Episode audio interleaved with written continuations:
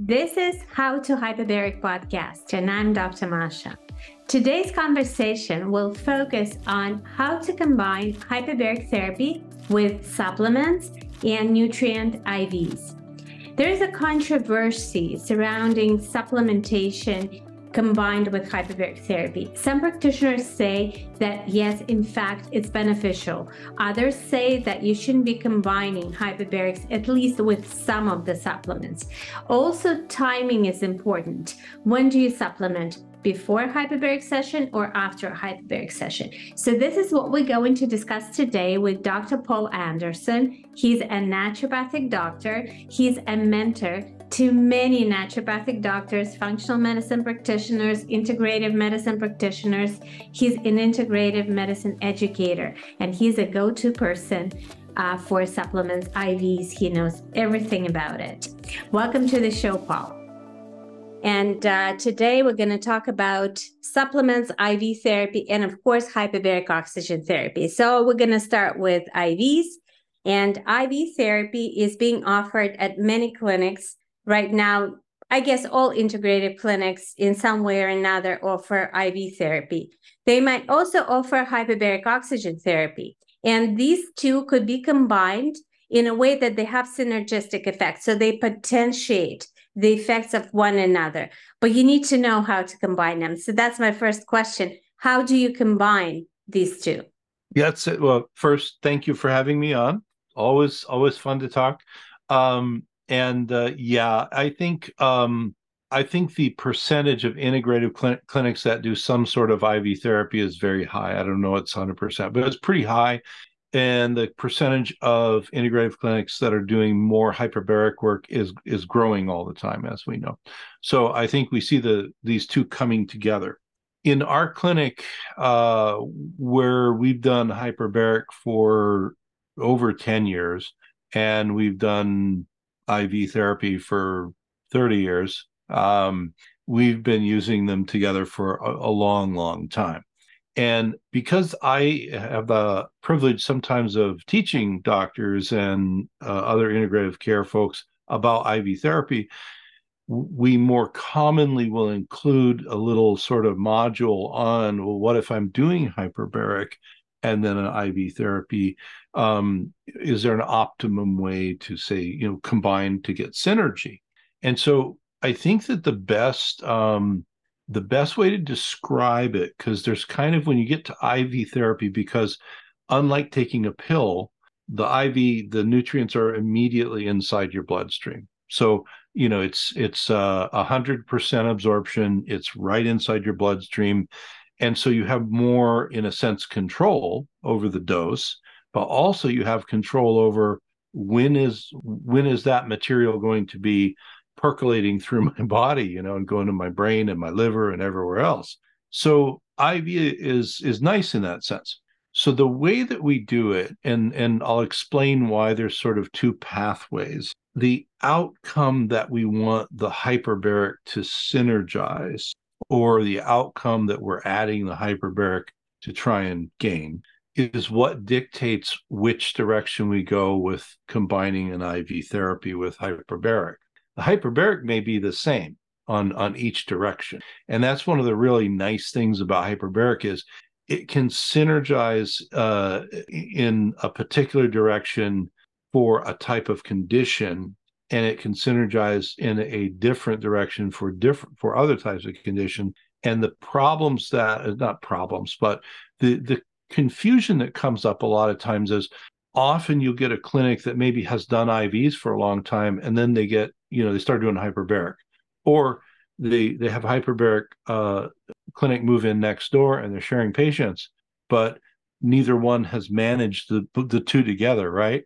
So to make it as as straightforward as possible, I'll kind of tell this through the eyes of two different patient types. So the first question, though, and this this has to do with a, a large number of things, but mostly chemistry and comfort for the patient. The first question that the practitioners and usually the patients want to know about is Do I have to, um, say, get the IV and then get right in the chamber? Okay. Or do I have to have the IV inside the chamber? Or can I do my dive, my HBOT dive, and then have the IV after? Now, chemically speaking, um, it it almost doesn't matter as long as you're, you know, like in our clinic, they're in the same space, so of course they're very close. Uh, if you're going to drive, you know, just across town and it's half hour, something like that, that's close enough also.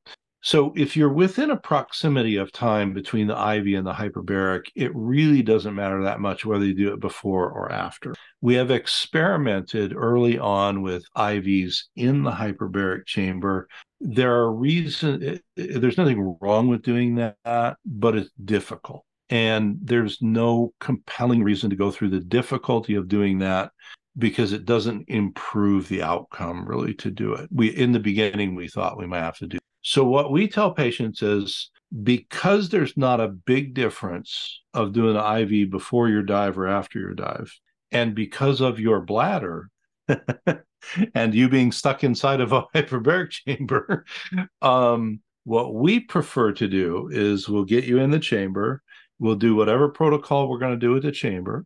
And as soon as you get out, you can go to the restroom, empty your bladder, hook you up to the IV, and I guarantee that during the IV, you're going to probably need to go to the bathroom once or twice more, right? So, um, unless somebody wants to make sure that they have urinals in the chamber and all of that stuff, it is unwise to do the IV before you get in the chamber. Now, I and I would not be so maybe dogmatic about this uh, if I didn't if I didn't practice this and do this for so long, but I've heard people theoretically say that, well, you, you, with certain therapies, you're you're better. You know, it's it's way better if the IV goes in first, and then you put them in and, and send them in with a, a urinal or whatever, if you want to do that. It, it, there's an issue though of you know what if the urinal doesn't work or other other things, right? It's not that it is a theoretical difference. There is not that much difference pre and post. Okay, and so when I do my next step and I tell you the two different patient directions that we use this with, uh, I can tell you definitely from patient outcomes that we see uh, just as good outcomes whether we do the IV before or after, but the patients are much more comfortable. So it's HBOT dive first, then IV. So that's the first thing. And that's just a lot kinder to people because then they have access to the bathroom.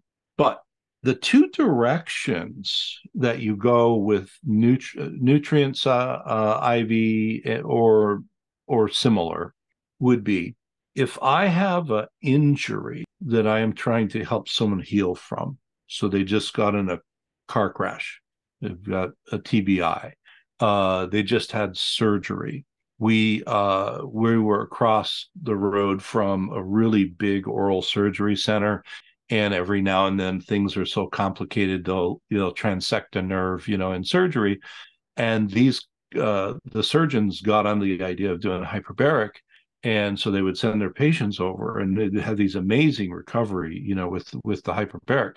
And so we talked to surgeons and said hey it, what we are finding with injuries is the hyperbaric's awesome if we give some healing oriented nutrition intravenously uh, it's even faster and better. Could and so an example? Hmm, just uh, that's that's really interesting. I, I didn't even say anything because I was all ears listening. But could you give an example of that healing IV that you're referring to? Um, yeah, I'm I'm I'm working up to that because the the IV is the different uh the different variable between what you're trying to do. So the other direction, though, before just so you know what we're contrasting, is let's say I'm not trying to heal an injury, okay, or a you know surgical damage, something like that, but I'm treating something like cancer or a uh, very aggressive infection, or maybe even just a very aggressive acute infection. Okay, that IV is going to be completely different and chemically completely different than the one on the injury side. Okay. So on the injury side, what we want them to do is to get the the, the hyperbaric benefit uh, of of high oxygenation and plasma saturation, all of the good things that hyperbaric does. And then what we want to do is to put um, a um, mixed uh, vitamin and mineral nutrient IV in. Most of the vitamin minerals are going to have two purposes, though. They're number one, they are going to be used in the process of tissue healing, okay, because our body obviously uses nutrients to remake ourselves when we hurt ourselves. So that's a big part. But the other part is they're going to either get two IVs or three IVs in an injury situation, okay? So the first one's going to be the nutrients that are going to help with rebuilding and repair. Also, though, it, as it would happen, your body also uses those same nutrients to support a really important um, antioxidant called glutathione that we use inside the body. So the next, which is a shorter IV, is glutathione you get after those nutrients. And what we found long, long, long time ago when I was doing uh, cancer research and people would get burns from radiation for cancer is if we did that type of a combo therapy, because glutathione uses lots of nutrients just to keep cycling so it can help you heal um, it was way better than just giving glutathione, right? So they get the benefit of the nutrient bag first, which is, and I won't get too specific, but, but the B vitamins are in there, a small amount of vitamin C, and we'll talk about vitamin C in a minute. Um, there's going to be uh, all of the expected minerals in there that are cofactors for healing, et cetera and generally that's it. There might be a few amino acids too for the healing process. Then after that, they would get the glutathione. Now, in a more complicated case, or uh, as uh, one one of the cases actually presented at uh, uh an, a big hyperbaric conference, trying to show hyperbaric doctors that they could use a synergy. Um, and most of them hadn't thought of this. Uh, we did a case with a, a, patient that had a very bad motor vehicle crash and a traumatic brain injury. And um, so they were doing uh, an acute uh, TBI protocol at our clinic for the hyperbaric. They would get out, they would get the, the nutrient bag, like I said, glutathione. And then as a third IV, they would also get phospholipids. Now, in different comp- countries, are called different things, but phosphatidylcholine is a um, it, it's it's a complex molecule called a phospholipid because there's a phosphate head and uh, some fat. Your brain has a ton of that in there. Your nerves do too. So in a brain injury, we often would put that as a, as a third support. Okay, but what we showed in this uh, this young man, uh, and we used a standardized TBI assessment tool um, was that uh, in in looking at his TBI assessment scores, and he he did the scores every time he came in. Okay, we were able to progress this young fellow who had a very, I mean, he had all the, he had lost lots of his memory. Uh, he couldn't handle any extraneous light or noise. I mean, all the kind of things, a pretty bad TBI. Um, and uh, so, so his symptoms went down at a rate that was about four times faster than you would see just with hyperbaric alone. So the fact that we were able to synergize the hyperbaric benefit with a bad TBI, now it was real. I mean, it was horrible that the man had the car accident, but it was great for research purposes that we could get him in a, you know, to an acute protocol. It was wonderful to see that that by doing this and then adding this nutrient protocol after, we could speed up his healing you know so i mean he still needed you know a fair amount of treatment but the the speed at which his uh his scores improved for you know memory and pain and you know, all the things was four times faster than just with hbot alone and hbot alone is amazing.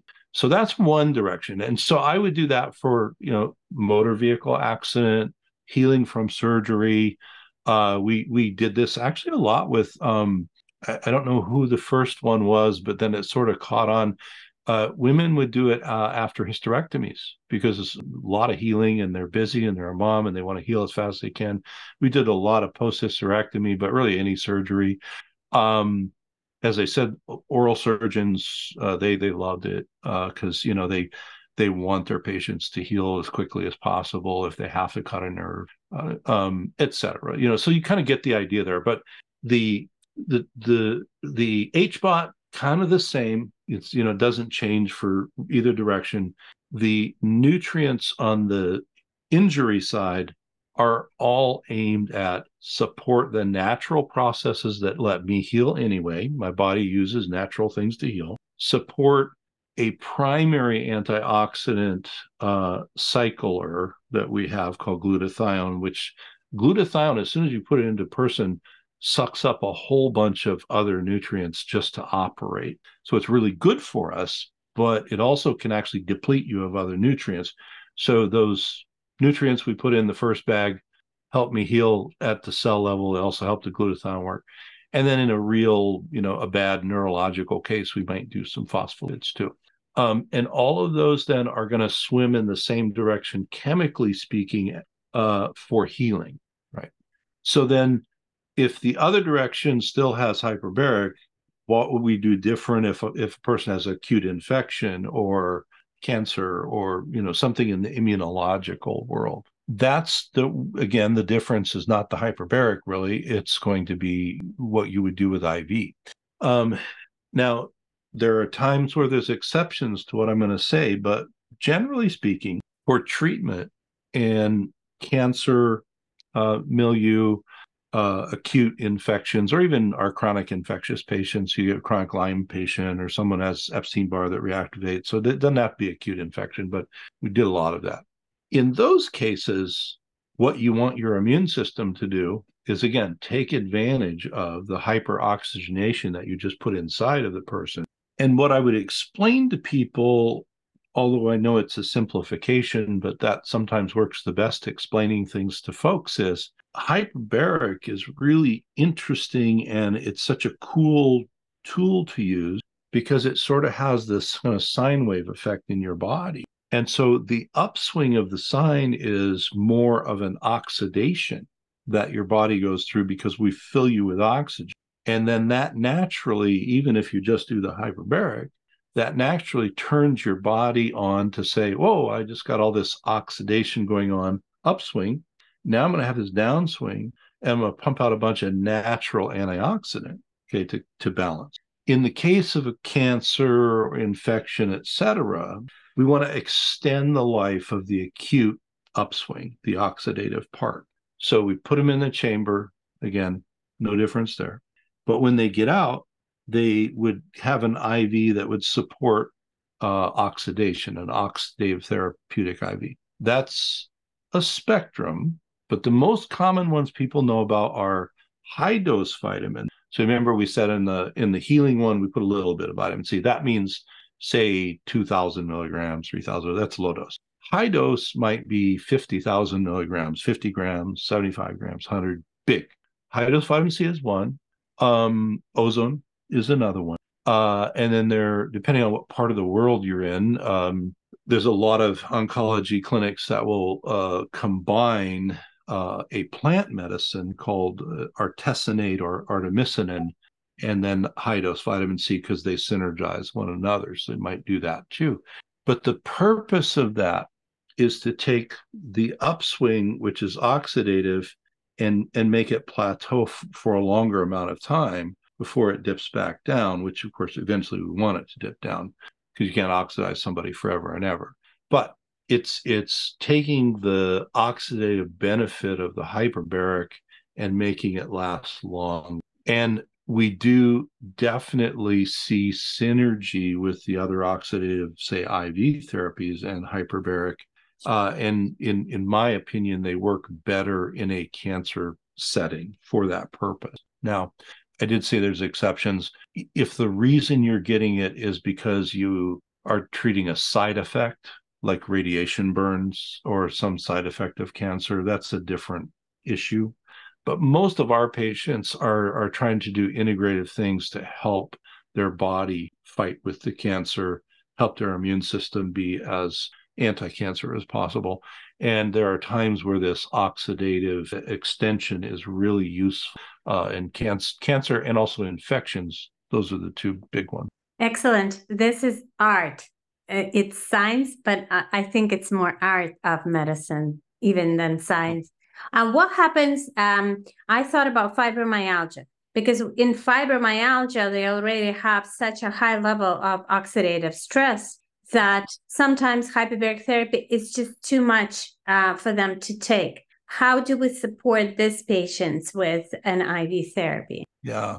So that's a a really really good question because it now now that we know the two directions we can kind of go um it it underscores what i think a lot of like uh, the more experienced doctors with say fibromyalgia patients or chronic lyme disease other things like that who would refer for uh hyperbaric most of them did it. And and of course now more people are getting chambers but back then most people didn't do it but they would say well we always tell these people you know give it give it three dives three hyperbaric treatments before you judge because sometimes the first one might aggravate you a little bit you know?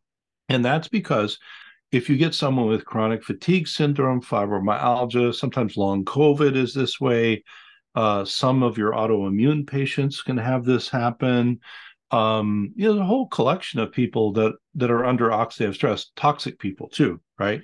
So what we found was that so th- this is going back like let's say 10 years ago, the the three dive rule was nice because they they'd say, "Oh wow, you know that first one, that not so bad."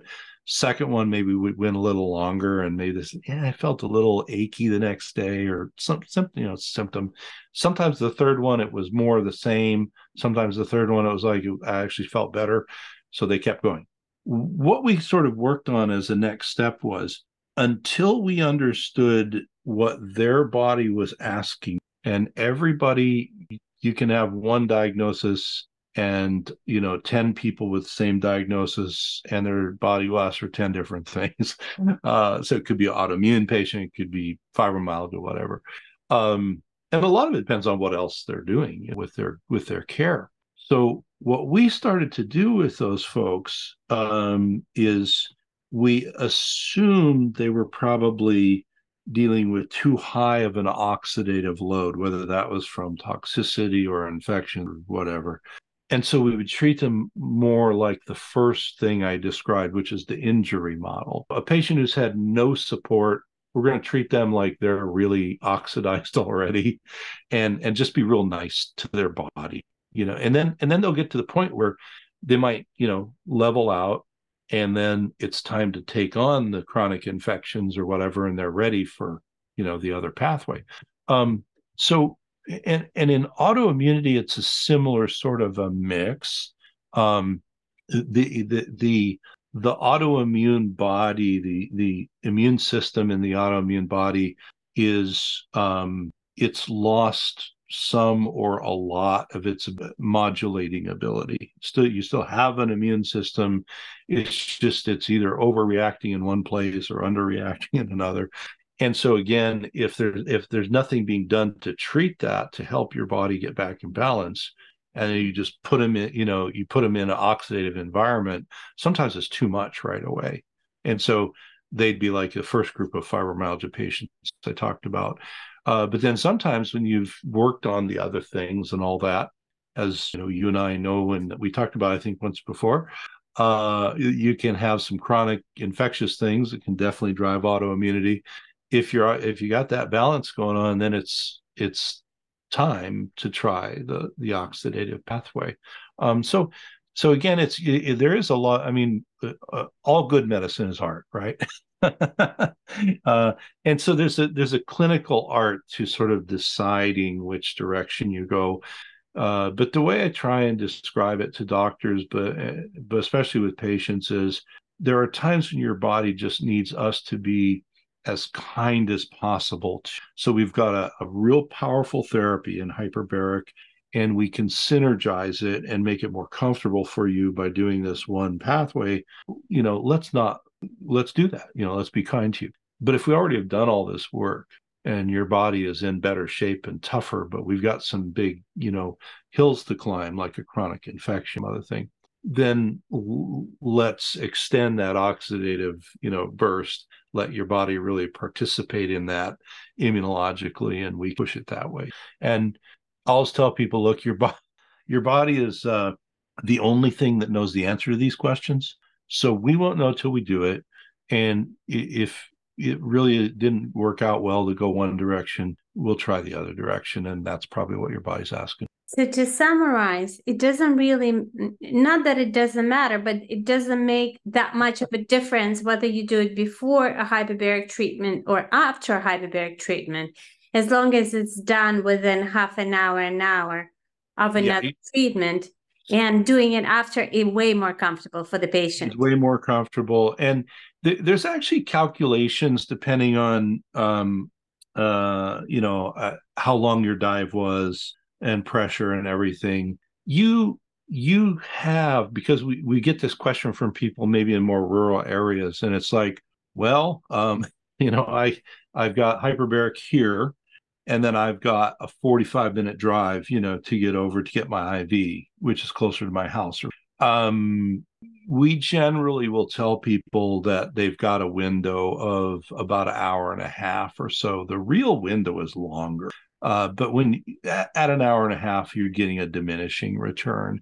Now, a- another issue is if it's if it's that far apart, then the order that they go in doesn't matter as much because you're you're not running the hyperbaric right into the IV, you know. So then you almost can take the closest one first or last, you know. But if it's within uh, you know, 45 minutes certainly, but but but up to an hour and a half if you live rural and you have to hit the uh, IV on the way home, you still get benefit. Yeah. Uh, but what really matters is what's in that IV. Yeah. And yeah, the nutrients that are there are are are critical. Because we here we want to exercise the art of doing medicine, and also it's a, um, a personalized prescription, really, which can mm-hmm. change even for that same patient depending on what goals we're trying to, which goals we set with this patient at the moment.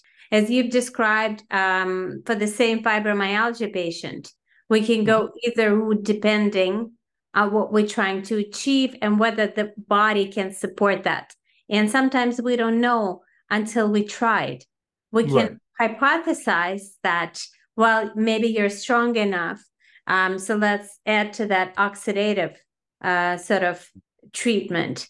But we never know. And I know so well what you're describing because I've seen it not only with hyperbarics, but also in traditional Chinese medicine with herbs for example, we can create a lot of oxidative stress, and especially when we're treating an infectious disease. And whether a body can take it or not, that's another story. And how do we support this body? So, it, mm-hmm. this particular person, so they can maybe still take that treatment.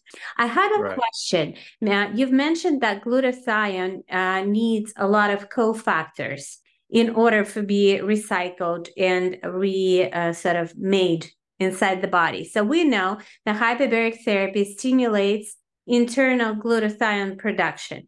So what if we routinely sort of give if a person is already getting an IV, we're going to get that IV with minerals and vitamins and cofactors for glutathione to increase that effect of internal glutathione production in HBOT. Would it work? Something like that? Yeah, it it, it would still um, it would still be beneficial to do that first bag that has the nutrients, the cofactors, because yes, your your your body under the initial oxidative surge is remember you know because the downswing is antioxidant surge. Your body says, oh, more oxygen, we must need more glutathione, et cetera, et cetera, vitamins. Um, it'll be even better um, whether you got the glutathione just from the HBOT dive or the HBOT dive plus a little glutathione after your IV, the idea is, especially with intravenous glutathione, um, it can go in and it will cycle as an antioxidant. And if you run out of cofactors, it's done.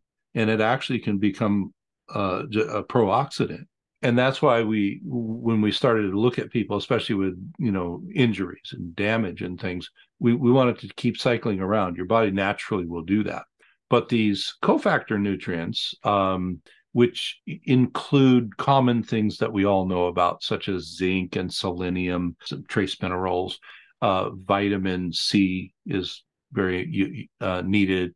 Vitamin B5, B3, and B2 are all needed. Um, and uh, there's a couple others in there too. Um, so we we generally have all that there. And so even if you stop there and let's say the clinic ran out of glutathione that day, you're still going to get the boost from the hyperbaric anyway. It's just for people, especially with acute injuries, you know, right after surgery uh, or acute head trauma, it really seemed to to even be better to add a little extra glutathione. Got it. Got it. Thank you. That's the nitty gritty of it. I I, I like and, this little nuances because it really what makes up the difference. I think you bring up an excellent point on the other pathway too, because um, someone now might be thinking, well, wait a minute, if I have cancer or I have a, a viral infection or some other reason why I want to do oxidative treatment, uh, isn't that bad if, if, the hyperbaric makes my you know glutathione levels rise? The, the short answer is no, but here's why we do it the way we do it. In the cancer or viral infected person, remember we, we want to keep the upswing high longer, and we do that by giving ozone, vitamin C, high dose, etc what aren't they getting in that? They're not getting the cofactors to start cycling it until we go into the downswing and the body makes it themselves. So it's uh, it's still getting the benefit, uh, but that's why you don't do those nutrients on one side of the ledger and you do add them on the other side of the ledger. Interesting. Oh, that's really interesting. Uh, I can talk about it for hours. So that brings me really to the next question. Those are IV, and as you mentioned, IV are in a are done in a controlled setting in a way that practitioner has to do an IV. It's very difficult for the person to do IV themselves. They know exactly what is in that bag. And it's controlled, uh, and also there is a direct absorption. So we're not going through the gut; we're bypassing that. So there's a hundred percent absorption, really. But there is also another form of supplementing, which taking supplements orally in, in a capsule form or liquid form or whatever form. And uh, as we talked a little bit about before recording this podcast, this is the most self-prescribed therapy out there is uh, supplementing with all kinds of things. And many times people self prescribe or they were prescribed by a practitioner. Um, some patients come in with a list, like never ending list. I just had um, I just had a patient, a 12 year old boy uh, on autistic spectrum, and his mom brought a list of the supplements that were prescribed by three other different practitioners. It literally took me five hours to get through the list. It was mm. such a long list. And here we're getting into polypharmacy. Um, doesn't matter that those are not um, uh, medications, uh, th- those are not yeah. pharmaceuticals. Maybe they're nutraceuticals, but there's still a lot of them. So people supplement. Um, problems there that uh, the um, the industry is not regulated. We don't know exactly what's in a capsule form, especially if it's um, over the counter supplement. Um, people take those long lists or many capsules before after hyperbaric treatments. What do we do there? Like how do we sort of make sense out of it? Yeah it's a, a excellent follow on and um, I, I, think we were talking about this before we started re- recording. Another factor in this is a lot of times just because they don't think of it as something that could medically affect them a lot of people just uh, forget to tell their practitioner say maybe doing the hyperbaric or doing all the stuff that they're also taking all the you know all these other things right? So at least when they bring the list in or you know or they they bring the bag in full of bottles or whatever you you know what they're taking uh, but if you don't ask people, a lot of times they might be taking, you know, who knows what, because it, you know, the internet is good and bad. And one of the things is if you have X problem, you can look up and you'll you'll get a hundred different things that are supposed to be good for X problem, and you might buy 20 of them, you know. And just like we, you know, the discussion about, you know, the IV is a little easier chemically to think of because it's going right in the body. It's the same sort of uh, art really and calculation if uh, you're taking the things orally. It's just that now we have something that really your healthcare provider needs to look at, and um, you know, unless unless the patient's a pharmacist, they're probably not going to be able to figure this out.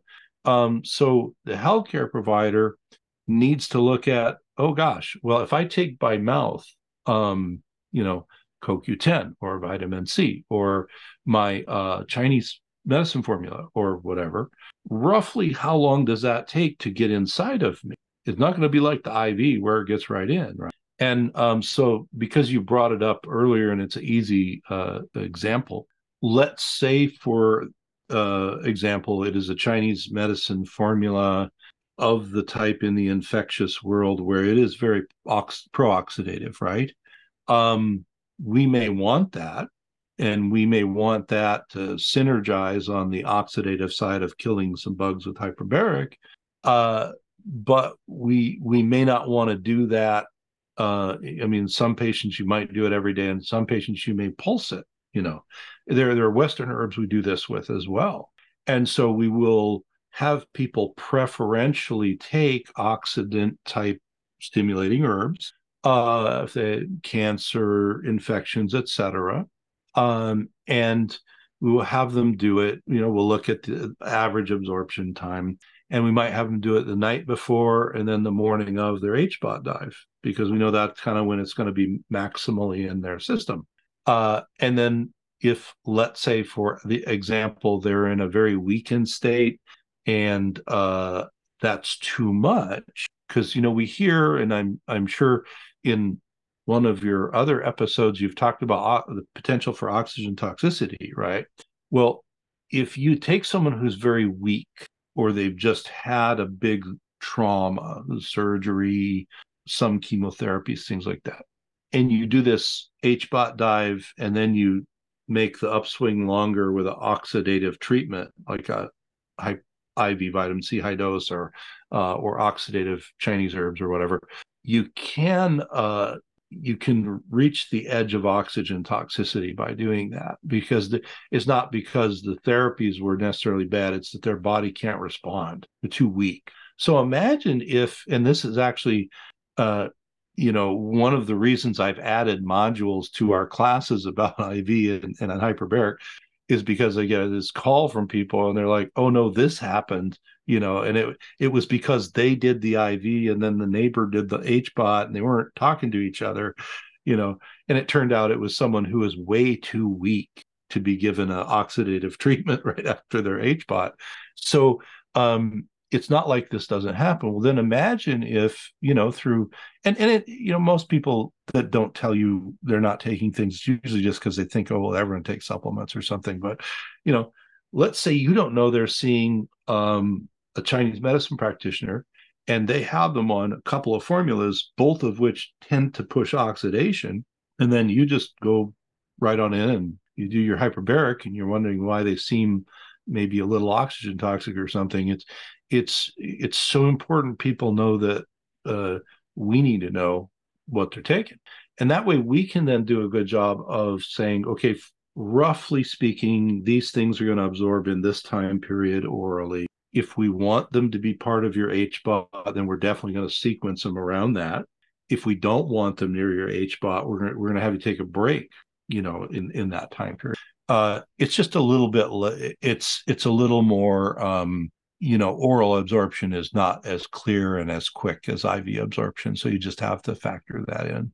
And taking antioxidants might not uh, solve the problem, right? Right away. So probably right. give them more binders and things like that.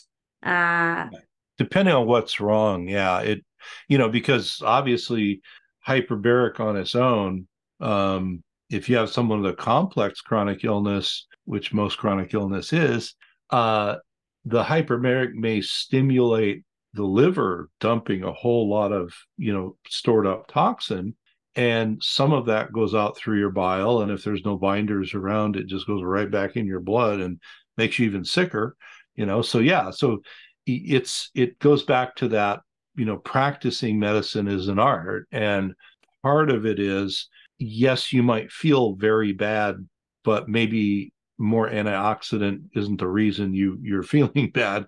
It's because you just recirculated a whole bunch of toxin in your body you know so so the answer a different answer to the same question. So uh, take home message for practitioners uh, always ask their patient your patient yes. what they've taken because you might be surprised.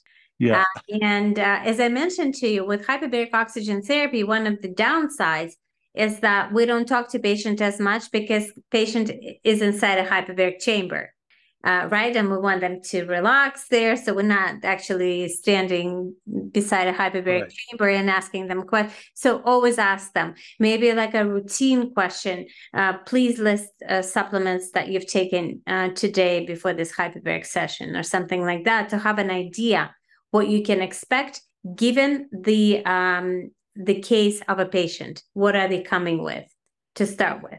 Now, that's for a practitioner. That's a little easier because practitioners generally understand how these things react. Um, what are the interactions between the supplements, different supplements, and hyperbarics and things like that. But what about a person who is using a hyperbaric chamber at home? Um, um, what, what would be your advice then? Yeah. Um, well, the first thing is, and I think this would be across the board, um, as as we've said, tell your practitioner what you're taking from any source. okay, uh, and also tell them who's making it. You know where where are they sourcing it? Because as you and I know, but a lot of the general public doesn't realize there are some producers of supplements that submit themselves to a lot of quality control and then there's others that don't. And now that we have online ordering um, unless you're ordering from the company itself you can also have a fake product right? Which is is a whole new issue um, of same label and it comes not from the company who makes it and it's not and it's not what it says in the bottle. So so this is why we need to know as practitioners what you're taking number one. Uh, number two is if you in, my personal opinion and I, I am sure you're going to agree with this um, if you're going to spend the money to get anything whether you know whether it's a chinese herbal formula or something you know straightforward like coenzyme q10 or vitamin c something it is well worth getting it from a company that that like someone like us has checked out and make sure they're they're doing quality control what's on the label matches what's in the pill or the bottle, etc.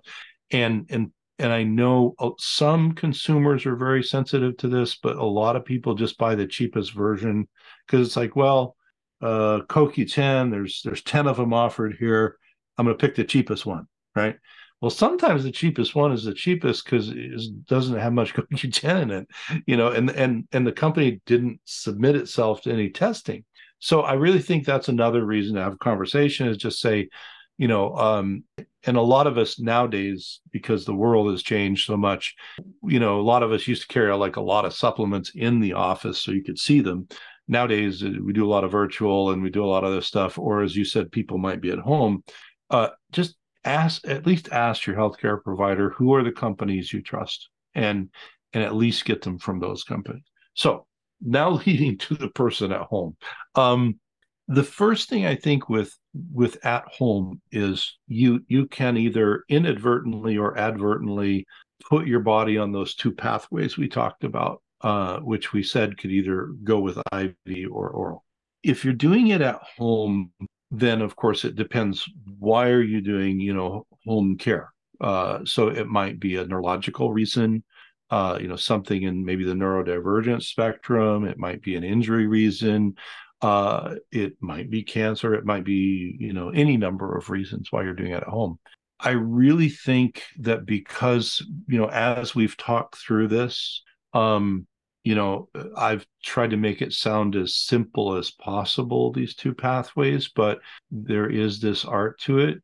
I think even if you're doing these things at home, uh, so you're doing the hyperbaric at home, and you're taking supplements, I think it's worth having a meeting with a practitioner that understands, the, obviously, they'll understand supplements, but also hyperbaric, and saying, are there some of these supplements I should probably pause, uh, you know, the day or I do my you know, hyperbaric or the day after, something like that.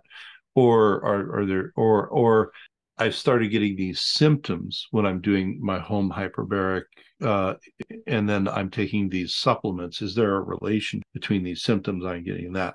And that's where um, you can't make blanket statements because that could be any number of things. But but really talking to a practitioner that understands what hyperbaric does, and then they can look at the nutrition or the herbs, et cetera, and say, you know, it could be that at your state, uh, you know, you're just recovering from something. This is too much for you, uh, and you should do the hyperbaric into two things, or you know, or you should add this in, like we talked about binders. People aren't doing that; they don't realize how much detox we trigger with hyperbaric.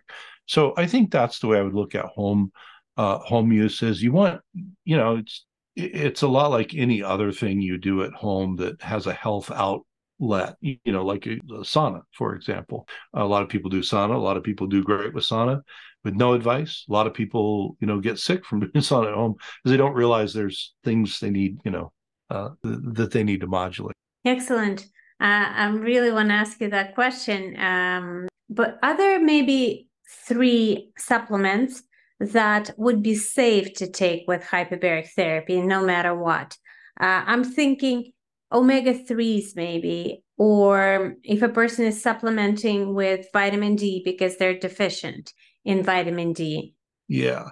The so um generally speaking, um things that are going to support your uh your cell health and are not really going to directly manipulate oxidation versus antioxidant. They may they may play a role, but they're not like directly manipulating it uh, a fat soluble vitamin you may be deficient in. You might be on vitamin D or vitamin D and K2 together because you're deficient. That's not going to hurt anything. Uh, you mentioned omega 3s, not going to hurt anything. You might have been prescribed something, another fat like a phosphatidylcholine or phospholipid mixture, uh, because you're dealing with um, maybe some neurological healing or uh, some other, you know, some other reason for that or your heart, etc. That's going to be a lot like an omega, where oh, it's not an omega oil. It's an oil. It goes into feeding your cells, but it's not going to, you know, the hyperbaric effect is going to be neutral with something like that.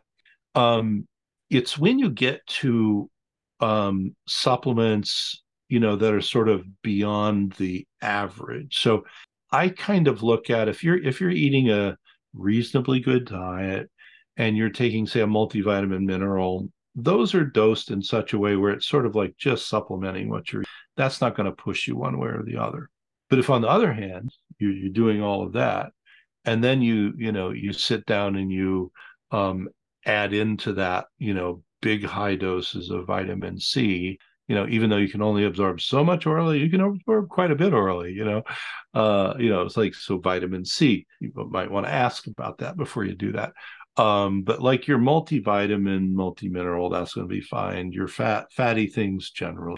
Um, and uh, and some people, for example, take a fat soluble vitamin, vitamin E, like Edward. Um, even though that kind of has a hand in a little bit of antioxidant effect, it, it's more neutral because it's feeding the cell uh, and the membranes. It's not really floating around like glutathione binders. Um, so yeah, I, I, would look at it as the more stable uh, the thing is and or the more it's just required because you're deficient in something it's be just fine. So i think in this uh, cases uh, you better be safe than sorry or at least understand what are you doing. Uh, for somebody who's using hyperbaric chamber at home i mean uh, nowadays there are patients who in some ways are more knowledgeable than their physicians or at least some of the physicians. So if you're one of um, those people and you're really researching every supplement that you're taking and the effect it can have on your body and also understanding the mechanisms of hyperbarics um, that's fine. But if it's something maybe that you don't want to dive in and then I think it's really wise, as you said, Paul, to consult with a practitioner. Although I always encourage to consult with a practitioner, yeah. at least yeah. initial consultation to get the protocol, to get the understanding. Yeah. We talked about it before. It's impossible to treat yourself, even if you're, I don't know, right. the best uh, physician in the world. You won't be objective enough. Yeah, you, you need someone else's eyes looking at you sometimes, right? Uh, yeah, and and and I I think to your first point, um, that is a frustration with patients uh, who have really you know maybe they've been involved in doing home hyperbaric for a long time and they've really dove in and they understand it. And this is why i keep saying you know you should consult some a practitioner who knows about hyperbaric because if a practitioner doesn't know about hyperbaric they might understand the mechanics of it but these subtleties everything we talked about prior to this moment none of that subtlety will they understand because they, they don't need to. It's like well i don't do hyperbaric so why would i do that? You know? Um and so they might they might give you the right answer just because they know the mechanics of hyperbaric but also uh it's not uncommon for me in a teaching situation with physicians to have them and they do ivs like we talked about a lot of people do ivs not as many people do hyperbaric and they'll have very uh interesting misunderstandings about hyperbaric. You know, it's like they know one piece of the picture. And so they say, well, hyperbaric does this. And it's like, well, it does that, but it also does these other things too. You know, it's it's not just doing that. So if you base all your advice around that, you're going to miss the boat on a bunch of things that hyperbaric does. So I, I, do think, and, and I know it's frustrating because there aren't as many hyperbaric, you know, aware providers, but there's more all the time uh, and and now with you know this the world of uh, uh, telemedicine and Zoom calls and things, we can find people easier online. Uh, and like you say, you know, it's it. I mean, depending on what's going on, get a baseline with someone who's not you. You know, to say, let's put this together, give it a try. Then, if things change, or you or you, you know you want to experiment with your supplements, or you get a fresh injury or whatever, let's talk again because your, your body is different now. And I, I just think that's wise. I agree. I agree. I, I, you know, thank you for this conversation, really, because some of what we said might be controversial in a way, or might not. Some people might not wanna want to see it that way. But um, even though those are supplements and they're called nutraceuticals and they're pharmaceuticals, which are way better controlled, right? In a way, how they're dispensed. yeah. But yeah. still, with supplements, you can do harm. You can misuse the supplements. Um, by combining the wrong supplements together, you might produce effects that you know that you were not looking for. It's almost like being in a chemistry lab and experimenting with all this nice tinctures and liquids, and then all of a sudden everything explodes. Yeah, so uh, I'm really glad we brought this up. Yeah. And it's not a benign thing. You really need to know how to yeah. use it. And there are many practitioners, Paul, like you said, there's so many practitioners who understand it. So for people who are listening, I really want to encourage you. If um, if you're hesitant, if you're not sure, uh, get a consultation. Understand those things. It's like it's like going to a lawyer because we don't know the laws that well. So we're going to consult with a person who does know the laws and they can give us advice. Why does it have to be different with medicine? Uh, medicine is even more important. I don't know. If you break the law, you might end up in jail, but if you break medicine rules, you might end up. Uh, might end up sick. Yeah, down there. Or worse. Yes. Yeah, yeah, or yeah. worse yeah. or worse.